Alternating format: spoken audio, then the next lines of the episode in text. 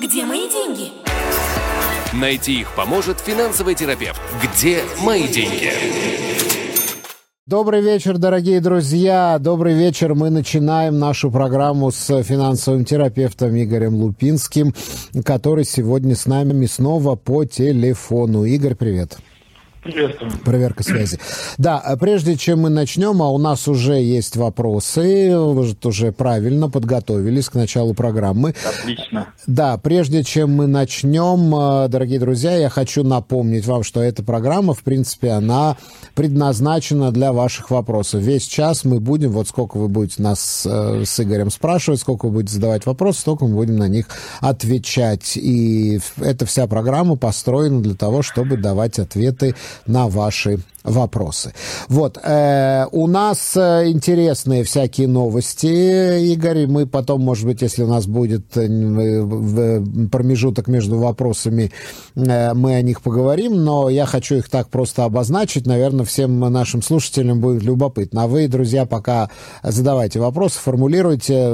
050-891-1064, наш WhatsApp мессенджер, только в письменном виде, не надо звонить, не надо посылать голосовые сообщения, я все равно не могу в прямом эфире это прослушать. Значит, у нас, во-первых, удивительным образом растет курс шекеля по отношению к доллару и евро, поднялся на целый процент.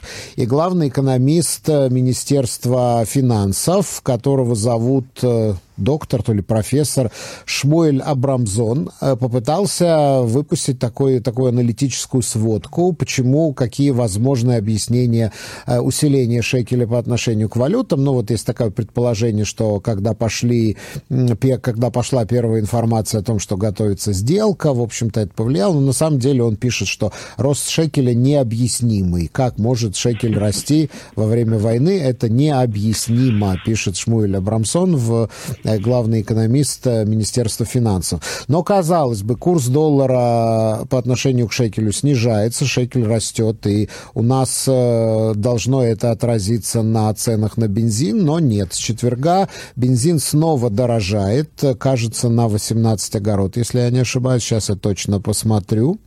Вот, да, будет составлять 7 шекелей 38 огород за литр. Снова дорожает бензин, значит, с первого, да, у нас на 16 огород, вот, на 16 огород за литр снова дорожает бензин.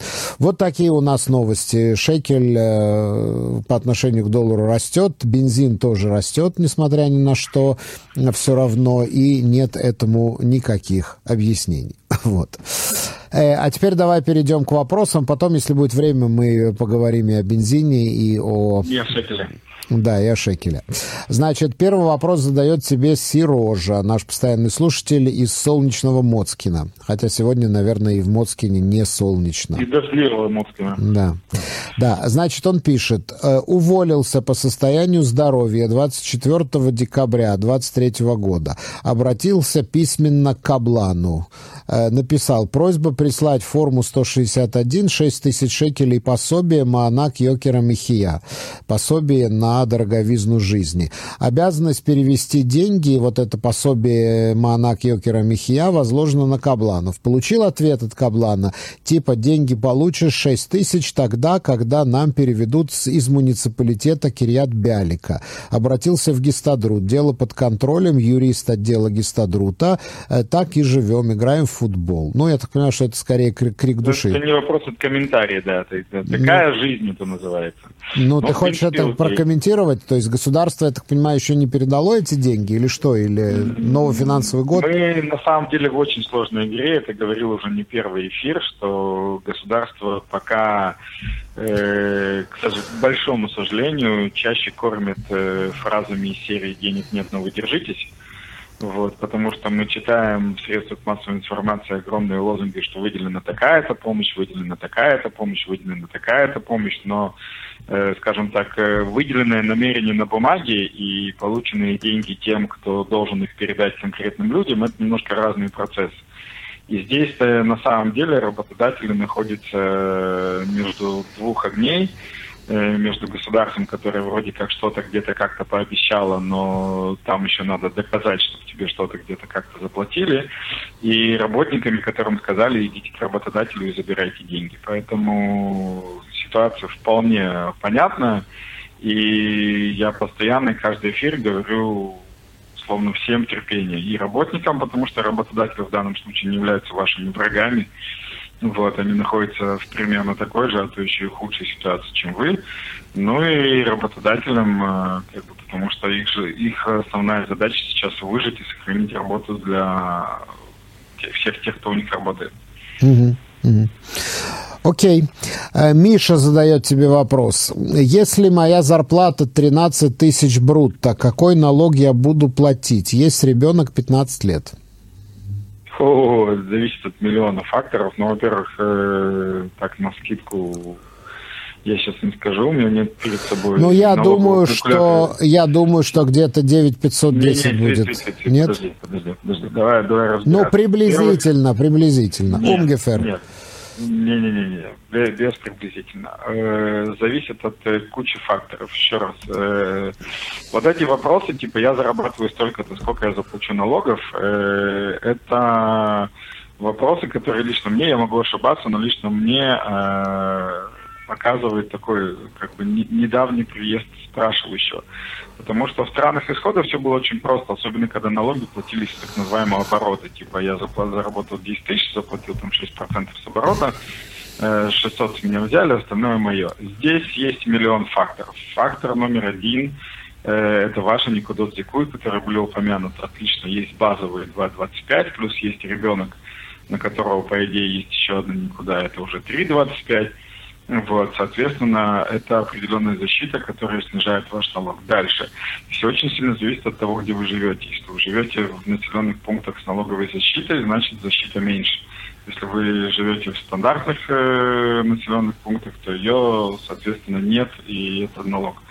Дальше. Зависит от вашего состояния здоровья. Если у вас или у родственников есть инвалидности, то есть определенная защита от налогов. Нету, стало быть, нету. Дальше. Зависит от того, вы новый репатриант, не новый репатриант.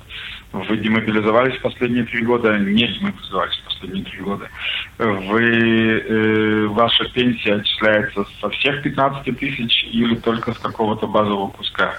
Здесь такое количество факторов, которые на это влияют, что я лично уже перечислять их устал. Поэтому, во-первых, существуют калькуляторы Э, которые позволяют это более-менее прикинуть, и они, в принципе, есть э, в сети, то есть э, можно в Гугле набрать, там, не знаю, Mascoret Netto или HF Netto в Гугле и найти калькуляторы программ, которые высчитывают зарплаты, внести туда плюс-минус свои данные и посмотреть, какая может быть картинка. Опять-таки факторов миллион. А, еще же есть пенсионное отчисление. Это что же Я кусочек? Да, да, да, да. Это что же кусочек сходит? Еще есть масс-бриют, налог на здравоохранение. Да, да, да, да. Ну, окей, окей, окей. Так что все сложнее. Но я себе все равно представляю, что это где-то 9,5-10 нетто. Может быть, я... Больше, это больше, но поскольку мы в эфире, это средство массовой информации, э, вот, то я не дам сейчас никакого ответа ни 9, ни 10, ни 11, ни 13. Э, реально нужно учесть массу факторов для того, чтобы более-менее представить себе число. Еще один вопрос, сейчас будем ржать. Okay. Если отравился водкой Абсолют и был доставлен по скорой в больницу, остался чек и полбутылки отравы. Мои действия, вопросительный знак. Прежде всего, э, первое ну, действие, ну, нет, будьте подожди, здоровы. История и... грустная, что прям ржать-то? Вполне себе грустная история. Э, куплен... Э, Злоупотребление ну, алкоголя плохо для вашего здоровья. Во-первых, э, доставлены в больницу. Соответственно, в больнице нужно получить заключение, что конкретно послужило причиной отравления. Может, вообще не водка. Вот. Может быть, не сама водка, а ее количество э, и так далее, и так далее. То есть, если вам в больнице прям скажут, что вы отравились... Метиловым спиртом, который был например, в водке, да, например. Да, да, что вы отравились поддельным некачественным алкоголем, но это и претензии и к торговой точке, и, в принципе, вплоть до заявления в полицию и, и предъявления претензий. Как минимум, можно востребовать весь свой ближайший больничный. Да, но то, что полбутылки осталось, это не важно. Вы же не можете доказать, что вы оттуда полбутылки выпили. Это же невозможно доказать. Но я думаю, что в любом случае можно предъявить. Я думаю, что можно даже в полицию подать, что там какая-то точка торгует паленым алкоголем. Для который... начала нужно получить заключение, что отравление было именно этим продуктом. Ну да, ну да. Но здесь на самом деле есть э, несколько тем, да, несколько тем за этим вопросом. Первая это тема с контрафактом, да, насколько у нас распространен контрафактный алкоголь, э, потому что, ну, насколько я понимаю, полным-полно. Полным-полно контрафактного алкоголя, то есть я не думаю, что им можно отравиться. Я не слышал случаев, когда травились бы там, Но не вот дай бог, метиловым спиртом. Да э, то да, вот. Э, так, давайте пойдем дальше. Давайте пойдем дальше. Э, так, следующий вопрос нам задает Жека. Жека задает нам следующий вопрос. Игорь, вы сказали, 3 февраля вы объявите плюшки от вас в B2B Израиль. Чего стоит ждать? Ну, 3 февраля. Да, стоит ждать 3 февраля. Ну, а то, поскольку 3 февраля это прям суббота, то стало быть 4 4 февраля. Э, точно, ты... точно могу сказать уже прямо сейчас, что 8 февраля у нас будет проходить бесплатный, то есть вот буквально в ближайшие дни пойдет реклама. Мы делаем бесплатный вебинар э, для всех, кто интересуется B2B. Вот, его проводить буду не я, проводить его будет замечательная девушка по имени Анна, которая у меня отвечает э, в компании за проект B2B, и все вопросы, страшно, не страшно, плохо, неплохо, безопасно, небезопасно и прочее. Вот, поэтому следите за рекламой, это все будет. И к этому вебинару будут объявлены, собственно говоря, все плюшки и все-все-все, что мы даем для, от себя тоже, вот, для того, чтобы как бы не так сильно боялись B2B как это кажется. Так, мы идем дальше. Да, кстати, вот реплика по поводу прошлого вопроса относительно абсолюта, да, вот Владимир пишет, передайте вашему слушателю, который отравился вод, водкой, вот, соответственно, Серожа. Серожа вот вам передает Владимир такую реплику. Возьмите все документы, чек и полбутылки водки, идите к продавцу и заставьте выпить у вас на глазах. Это не наши методы. Нет, у нас программа называется «Нигде мое возмездие». Вот, а где мои деньги? Поэтому э, больничные, все расходы, связанные с больничным, все расходы, связанные с восстановлением, все это накапливаем и претензии предъявляем. Да, но финансовые и так, как это работает обычно по системе. Так, наш слушатель Александр, но он почему-то присылает еще раз тот же вопрос, который был неделю назад. Э, по-моему, мы на него отвечали. Ну, я не знаю, я его все-таки озвучу. Если он прислал, то, наверное, для него это очень важно. Но вот он точно, я смотрю... Вдруг за неделю все поменялось. Давай проверим. 23.01. И вот сегодня опять присылает тот же, тот же самый текст. Итак, Александр, здравствуйте. Я счастливый обладатель Эсэкпатур. Хочу открыть себе Керен и Штальмут. Я так понимаю, что лучший вариант для инвестирования на 12-14 лет в сравнении с B2B и так далее. Первое Э, так как выплаты будут минимальные, могу ли я докладывать себе дополнительные суммы в Керен? И второе, если я закрываю эсок, останется ли у меня Керен, и могу ли я продолжать вносить в него деньги?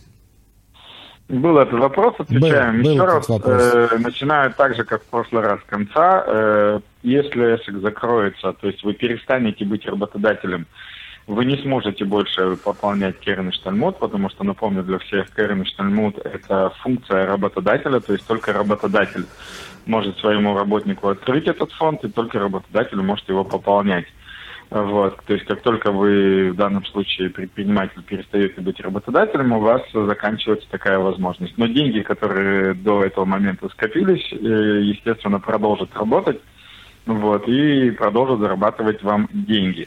Вот. Относительно первого вопроса, какие выплаты, что и как, э, в отличие от наемных работников, у которых э, все очень четко прописано и ограничено, э, предприниматель имеет э, определенную свободу в том плане, э, сколько денег он может вкладывать в Кернштейнмут.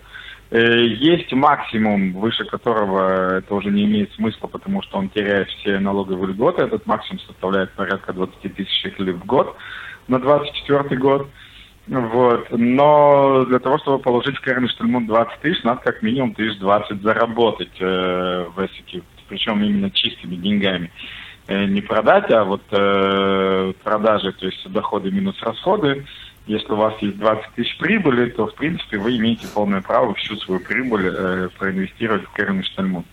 Поэтому зависит, все будет зависеть от того, сколько именно вы по Эссику заработаете. Окей, идем дальше. Вадим задает вопрос. 30 лет вкладывал в пенсионную программу Битох Минаалим. Как выясняется, самая невыгодная программа. До пенсии осталось пару лет. Имеет ли смысл переходить в другую пенсионную программу? Так, вот здесь стоп, вопросики. Если вы 30 лет вкладывали в биток Миналим, то у вас, по идее, должна быть самая выгодная программа, если она, правда, была открыта 30 лет назад. Вот. Э, ну, 30 вряд ли прям. По-моему, они начались где-то во второй половине 90-х. Вот. Э, но я бы не велся на стандартные фразы, на стандартные разговоры, типа «биток миналим не выгоден». Это речь идет только о современных программах, никак не программах, которые открыты в 90-е и в нулевые. Вот. И проверил бы то, что у вас есть досконально. Э, поэтому 053 712-2236, 053 712-2236. Обращайтесь, мы в режиме консультации все это дело проверим, и заодно можно будет посмотреть, какие можно рекомендации дать и как себя вести, когда до условной пенсии осталось пару лет. Опять-таки, до условной. Я очень не люблю эту границу типа в 67 лет. Э, это просто один из э, таких этапов, э, когда можно получить определенные льготы. Вообще первые льготы по пенсии можно получить э, в 60 лет, второй этап льгот это 67, третий этап льгот это 70, и четвертый вообще после, если не изменять память, 80 начинается. Поэтому вот эти вот пресловутые 67 это всего один из этапов, и выходите, пожалуйста, mm-hmm. на пенсию тогда, когда вам надо, и mm-hmm. тогда, когда вам удобно, а не тогда, когда всем это общепринято. Окей. Идем дальше. Владимир задает тебе вопрос. А можно узнать, получу ли я наследство до смерти? Получ... Можно ли узнать, получу ли я наследство? А, видимо, до смерти человека, от которого, значит, товарищ ждет наследство. Видимо, так, я так понимаю, Владимир. Мож... Можете ли вы узнать, э, получите ли вы наследство еще до смерти человека, от которого вы ждете наследство? Я так понимаю этот вопрос. И второй вопрос, э, берут, берут ли налог с наследства?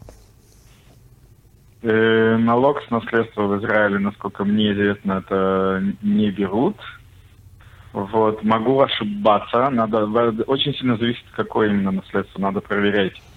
Вот, поэтому я оставлю этот вопрос, э, этот ответ со звездочкой, и можем вернуться к нему в следующем раз. Еще раз, насколько мне известно, у нас постоянно собираются, но до сих пор наследство налогом не обложили. Вот. Но есть определенные типы наследства, где, по-моему, да, то есть э, там, где это выглядит прям как прибыль, э, там может быть налог, вот. Э, в плане того, узнать э, до того, как человек умер, ну, спросить, если очень хочется, то с паяльником, очевидно. Ну, как бы, э, другого способа я не вижу. Угу. Угу. Ну, это можно загуглить. Я думаю, что это можно загуглить. А можно ли узнать, э, включили ли тебя в завещание? По-моему, это невозможно узнать. Не, ну, только спросить напрямую, как бы. Другого варианта я не знаю. Да, да, вот, вот Владимир пишет, что да, правильно, правильно, я расшифровал его шифровку и задает тебе еще один вопрос. Надо ли платить налог с лота? Я смотрю, Владимир у нас рисковый да, конечно, парень. лотерея – это прибыль, Лотерея – это чистый доход человека, э, поэтому это, условно, такой же доход, как... Слушай, ну, по-моему, там что-то выше 60 тысяч, если я не ошибаюсь. Не-не-не. Если это... Наследство, секунду, наследство, например, не является чистым доходом, э, и э, там вот есть освобождение от налогов, а лотерея – это чистый вид доход – вот, это выигрыш. Э, как бы есть отдельная категория в налоговом кодексе э, налог на выигрыш. э, любого вида, это не обязательно лотерея, ну, как бы выигрыши бывают всякие, есть такой же выигрыш, как бы там, не знаю, Олимпийские игры, например, тоже выигрыш, то есть олимпийский приз и прочее. Вот, и на это есть налог. Я сейчас наизусть не воспроизведу ставку налога, то есть это единый налог. Вот. Э, если не изменяет память, что-то порядка 25%, но я могу ошибаться. Поэтому есть масса лесхия, просто в гугле набираем, что называется, налог на выигрыш, и это единая ставка на любую сумму. От э, тысячи шекелей до там э, миллионов шекелей. Вот. Единственное, что да, есть освобождение, то есть есть минимальная сумма, которая налогом не облагается. Если вы в киоске выиграли там 20 шекелей, то с вас налог брать не будет. Вот я сейчас загуглил, значит, масс и завон, налог на наследство, э, принят был в 49 году, и в 81 году он был отменен. Отменен. Отменен да, был. Его, его пытаются, опять-таки, почти каждый бюджет его хотят возродить, но пока не возрождают. Да, да, но на самом деле налога на наследство у нас нет. Так, э, Сережа снова задает тебе еще один вопрос. Законно ли берет побор Почта Израиля за каждую опцию по 2 шекеля? Сейчас вот не очень понял, что такое каждая опция. Я тоже не а очень понял. А законно ли бизнес зарабатывает деньги? Ну, как бы, да, у вас есть полное право им не пользоваться. Не, ну почта там продает разные гербовые марки, делает всякие пошлины, там... Сегодня есть огромное количество альтернатив, в том числе и почте, поэтому, то есть почта уже давно не обязательный элемент нашей жизни, он просто удобный мы к нему привыкли, нас к нему приучили. Э, есть вполне себе альтернативные варианты. Не факт, что они прям дешевле, но они существуют, если вам очень не хочется пользоваться почтой. Вот. А то, что почты берут деньги, потому что они уже давно потеряли государственные субсидии практически целиком, и им надо как-то жить, но это вполне адекватная история. Дальше идем. Леора задает тебе вопрос. Игорь, что лучше, Керен и Штальмут или Бетох Миналим? Это вообще два разных инструмента из различных полей. Э, биток Миналим – это пенсионный инструмент, если мы говорим про современный биток Миналим, то есть открытый после 2014 года, то в нем, в нем нет никакого смысла абсолютно. Есть э, другие пенсионные инструменты типа Кэрен Пенсия или Купат Гемель. Вот. У них у каждой свои особенности, но они в любом случае лучше биток Миналим. Кэрен Штельмут – это Кэрен Штельмут, это вообще инвестиционный инструмент – который является, опять-таки, социальным бонусом от работодателя. Сравнивать эти вещи невозможно. Окей. Okay. Но я так понимаю, что это на работе могут тебе открыть как то, так и другое. Видимо, поэтому Леора Это параллельные вещи. Нельзя открыть либо то, либо другое. Это параллельные вещи. То есть э, биток Миналим могут открыть то есть, если мы говорим про пенсию, могут открыть либо биток Миналим, либо Карен Пенсия, либо Купат Гемель. И я бы смотрел на сочетание Керен Пенси с Купак Гемель, а параллельно, как дополнительный социальный бонус, открывают Керен Штальмут. И если его предлагают, прям обязательно брать, добавка 7,5% к зарплате, который приносит прибыль, необлагаемый налогами, это просто подарок. Да, хорошо, идем дальше. Да, дорогие друзья, 050-891-1064, номер нашего студийного WhatsApp мессенджера. Пожалуйста, задавайте ваши вопросы. У нас есть еще минут 20, наверное, ну, чуть, даже чуть меньше. Э, до конца этого часа Игорь будет с нами и будет отвечать на ваши вопросы. Следующий вопрос тебе задает Лиза. Игорь, добрый вечер. В прошлой программе вы рассказывали про кредитную карточку с фиксированной месячной выплатой. Я не совсем схватил хватило на лету, а тут мне ее начали очень сильно рекламировать. Повторите, пожалуйста, еще раз ваши рекомендации. А рекомендация элементарно простая, не брать. Ну, то есть, э, как бы это вообще никак не связано на самом деле. То есть, э, в любой карте вы можете погашать э, все, что вы потратили, в ту дату, которая, как бы, которую вы обозначили, там, 2, 10, 15 или 20 числа. Вот. Кредитные компании под видом удобства и контроля э, предлагают фиксированную месячную выплату, типа, неважно, сколько ты потратил, платишь там 3 тысячи в месяц. Это все прикольно, вот, но если вы вдруг потратите больше 3 тысяч в месяц, то как бы и без вашего, скажем так, вне вашего внимания Вот, э, все, что будет свыше трех тысяч, улетит э, в следующую выплату уже с очень большими процентами. Поэтому mm. какую бы карту вы не приобретали, с какой бы компанией вы о чем бы не договаривались, вы просто отключаете к чертям эту функцию, вот, и проплачиваете все свои покупки в тех объемах, в которых вы их совершили за этот месяц.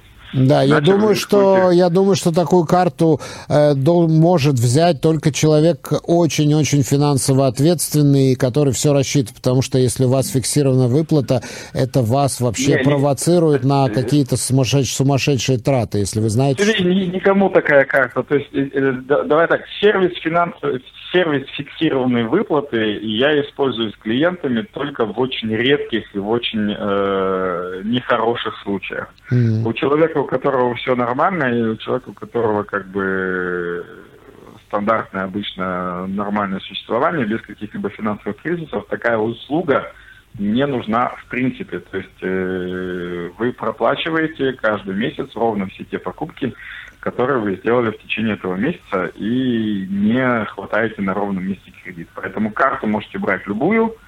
Э, нет зависимости, что типа на этой карте только так работает. Нет, это просто реклама кредитной компании, поэтому берете любую карту, которая вам подходит. Карту вы определяете э, теми бонусами и там плюшками, которые соответствуют вашему стилю жизни. А вот эту услугу фиксированного ежемесячного платежа просто отключаете, чтобы вы не брали. Окей. Э, возвращаемся к Сероже. Он объясняет, что он имеет в виду за каждую опцию по 2 шекеля на почте. Он имеет в виду, что э, за, за счета, которые он оплачивает на почте, они берут по 2 шекеля. Свет 2 шекеля, за воду 2 шекеля и так далее. И... Ну, правильно. Да, но он спрашивает, законны ли эти выплаты. Ну, почему я ну, думаю... во-первых, да? если они их берут, они законны. Во-вторых, друзья, давайте чуть-чуть смотреть вправо-влево. Вы не хотите проплачивать счет самостоятельно. То есть у вас есть банковский счет, вы можете открыть Евротел или сделать перевод в компанию, или проплатить им кредитной карточкой. У вас миллион способов, э, чтобы заплатить компании деньги самостоятельно. Вы хотите, чтобы за вас это сделали другие люди. Люди тоже хотят кушать. Поэтому, когда вы идете и обращаетесь к почтовому сотруднику с тем, чтобы родной мой Вася или Катя, возьми, пожалуйста, у меня деньги и отнеси их э, в электрическую компанию, ну, человек хочет э, деньги зарабатывать, он для этого пришел на свою работу. Поэтому, когда вы э, используете чужой труд, вы его проплачиваете нормально. Слушай, ну вот я помню, 20 лет назад э, все эти платежи надо было ходить в банки их оплачивать, э, а вот на почте не брали никакие комиссионные за оплату Ты, счета. Я помню, 20 лет назад была государственная пенсия, понимаешь, как бы, да. и куча народу работала Нет, нет, я, я имею в виду платежи. И вот были эти ну, сумасшедшие так, очереди на почту, все стояли, чтобы заплатить без этих комиссионных, заплатить ну, свои там, электричество, почта... свет и тогда это, воду воду и так далее. Нет, Цви, когда почта финансировалась целиком и полностью из государственного да, бюджета, да, ты да, тоже да, за это платил, да, только разумеется. ты этого не знал. Вот. Сейчас ты знаешь, что ты за это платишь 2 шекеля. Вот и все. Ну, сейчас просто столько возможностей оплатить это онлайн, по телефону, что по кредитной карточке, что я просто не вижу смысла ходить на почту, стоять там в очереди. Вот. И тем более они еще и 2 шекеля берут. Именно про это я и говорил.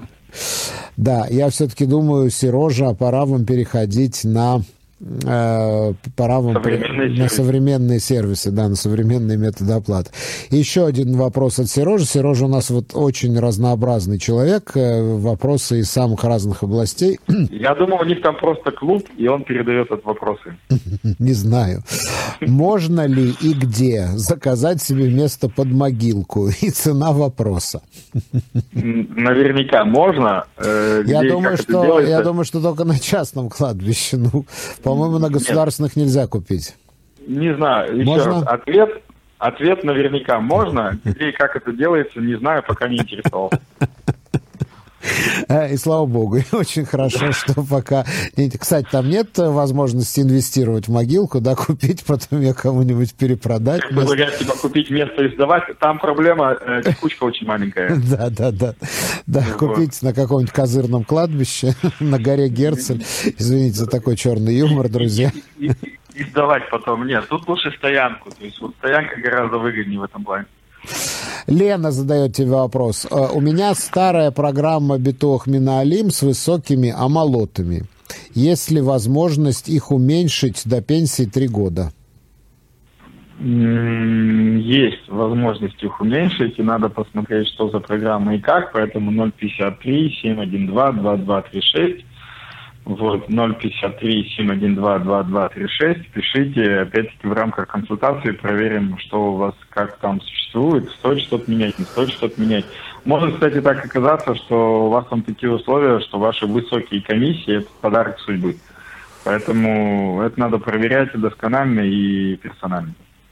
Да, да. Окей, э, вот пока я новых вопросов не вижу, друзья, если у кого-то еще есть вопросы, пожалуйста, еще минут 10 у нас остается, 050-891-1064, задавайте. Ну, а мы с тобой хотели поговорить про шекель э, и, доллар. и к доллару и про бензин. Смотри, у меня по поводу доллара есть шуточный ответ. Э, ну, то есть, скажем так, начнем с того, что если э, представитель Министерства финансов не знает, почему растет э, шекель, то куда Не, не, главный экономист, не министр финансов. Да, министр да. финансов у нас все знает, у нас смотрит... Не, не, не я имею в виду представитель министерства, главный а, экономист Министерства Да, главный финансов. экономист, да. Вот, не знает, почему растет шекель, куда уж мел, что называется, но это вот если серьезно. Если шуточно, но в полушутку, то явно э, главный экономист Министерства финансов не находится в той ситуации, как э, большая часть моих клиентов и очень большая часть населения Израиля. Вот, поэтому он не находит причины. А если ты слышал, я очень часто люблю повторять этот мини-анекдот, что в отсутствии денег есть три стадии. Вот. Первая стадия – это денег нет, вторая стадия – это денег нет совсем, третья стадия – пора продавать доллары. Вот когда вся страна продает доллары, курс шекеля растет.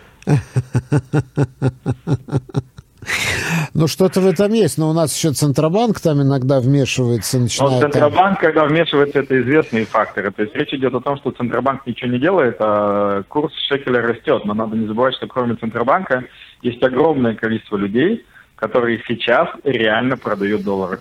Угу, Анатолий задает тебе вопрос. Игорь, какой процент на накопительные программы сейчас в B2B?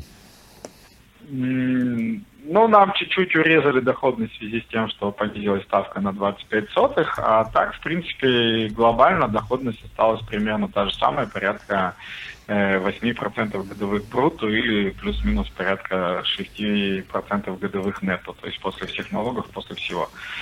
Вот. Я не знаю в рамках каких доходностей сегодня. Да. Вот. Ну и по поводу бензина, смотри, у нас, вот как пишет идиот Охранот, сначала этого года, да, с начала 2024 года бензин подорожает, вот в четверг завершится этот процесс, на 44 агары за литр.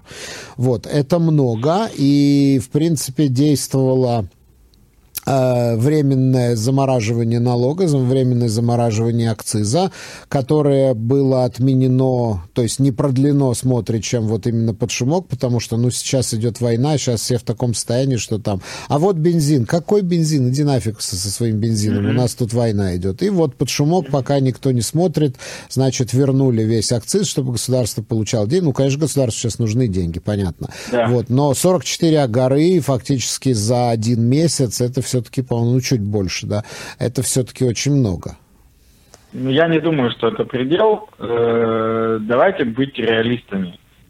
Э, государству нужны деньги. Вот. И у государства всегда есть э, два варианта. Это, то есть у государства есть всего два типа налогов. Это прямые налоги и косвенные налоги. Вот. Э, и что-то из этого надо повышать э, для того, чтобы как минимум была гипотеза, что удастся собрать больше денег. Э, если поднять прямые налоги, то те, кто эти налоги зарабатывают, задумаются об альтернативе, перестать работать здесь и начать работать в других местах. То есть от прямых налогов достаточно легко убежать, скажем так, легче, чем от косвенных. Вот, поэтому речь сейчас идет о поднятии или возвращении э, каких-то, то есть убирании каких-то льгот э, с косвенных налогов, потому что уклониться от косвенных налогов гораздо сложнее. Вот, э, если бензин подорожал, вряд ли те, кто им пользовался, начнут вдруг резко ездить меньше. конечно, определенное снижение произойдет, но все равно не настолько критичное. И это то, что будет происходить, что нам, собственно говоря, сейчас 44 агры обсуждать. У нас э, через год МАМ повышается на процент. Вот, и подорожание бензина на 44 агры покажется детским лепетом после этого. Поэтому это то, что будет происходить, и я твержу об этом с самого начала войны уже как попугай. Да. Ну вот, кстати, эту тему опять же комментирует наш Серожа, он сегодня очень активен. Вот э, Биби не попух. В разгар войны канцелярия Нетанья утвердила бюджет на ремонт бассейна в его личном доме в Кейсарии. Бухгалтер подал в отставку, чтобы не быть причастным к подобным расходам, пишет Серожа. Я с ним совершенно согласен, а Игорь у нас предпочитает не обсуждать политические вопросы. Это вопрос да, я политический. Я политические вопросы не обсуждаю. Все, что все претензии, которые у вас есть к нынешнему руководству, вы сможете выразить, э, если мне не изменяет память, 27 февраля. А потом, я так думаю. Но это муниципальные выборы, и то, если они состоятся, это, я в этом не совершенно... Не-не-не, Цви, вот давай, вот это вот, э, вот сейчас ты очень э, плохую услугу делаешь. Муниципальные выборы не менее важны, чем национальные, а в некоторых моментах даже больше. Окей. Ну да, по большому счету, по большому счету я с тобой согласен, да муниципальные выборы – это всегда проверка расклада сил.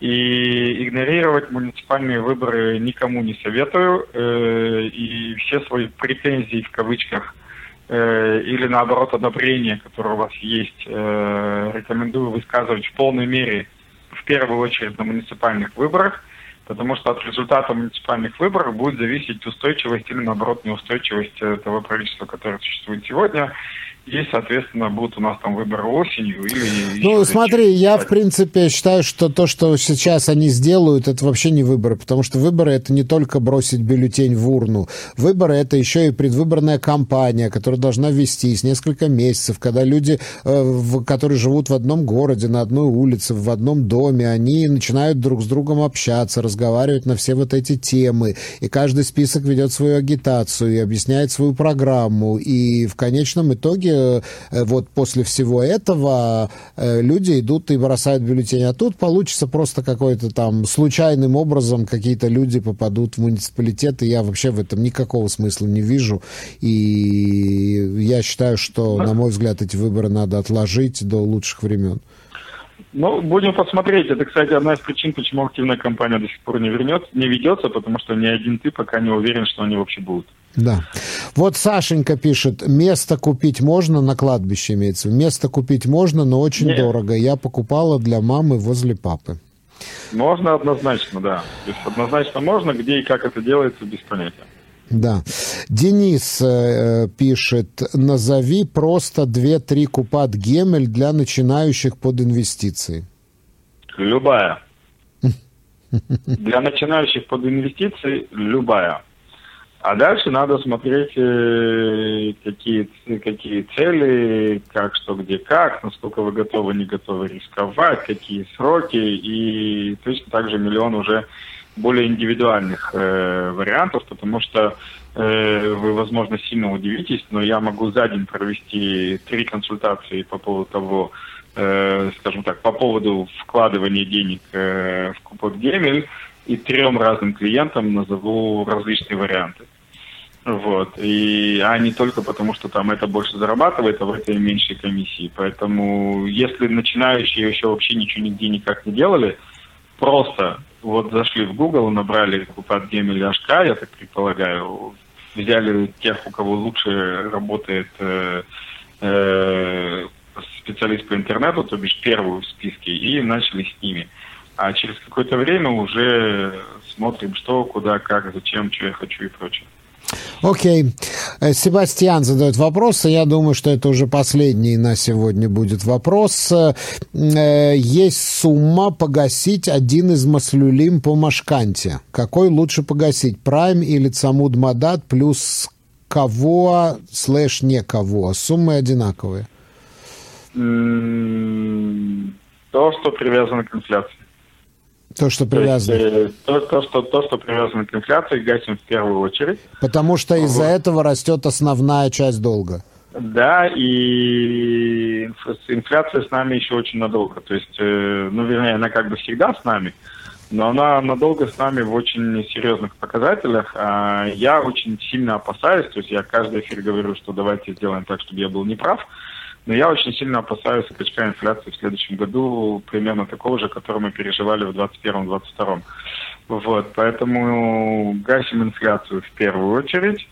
Но потом уже, собственно говоря... Инфляция, вот да, просто Себастьян не понял, что имеется в виду. Инфляция – это Мадад, самуд Мадад. Мадад. Это самуд да. Мадад, это и есть инфляция. Мадад – это индекс да.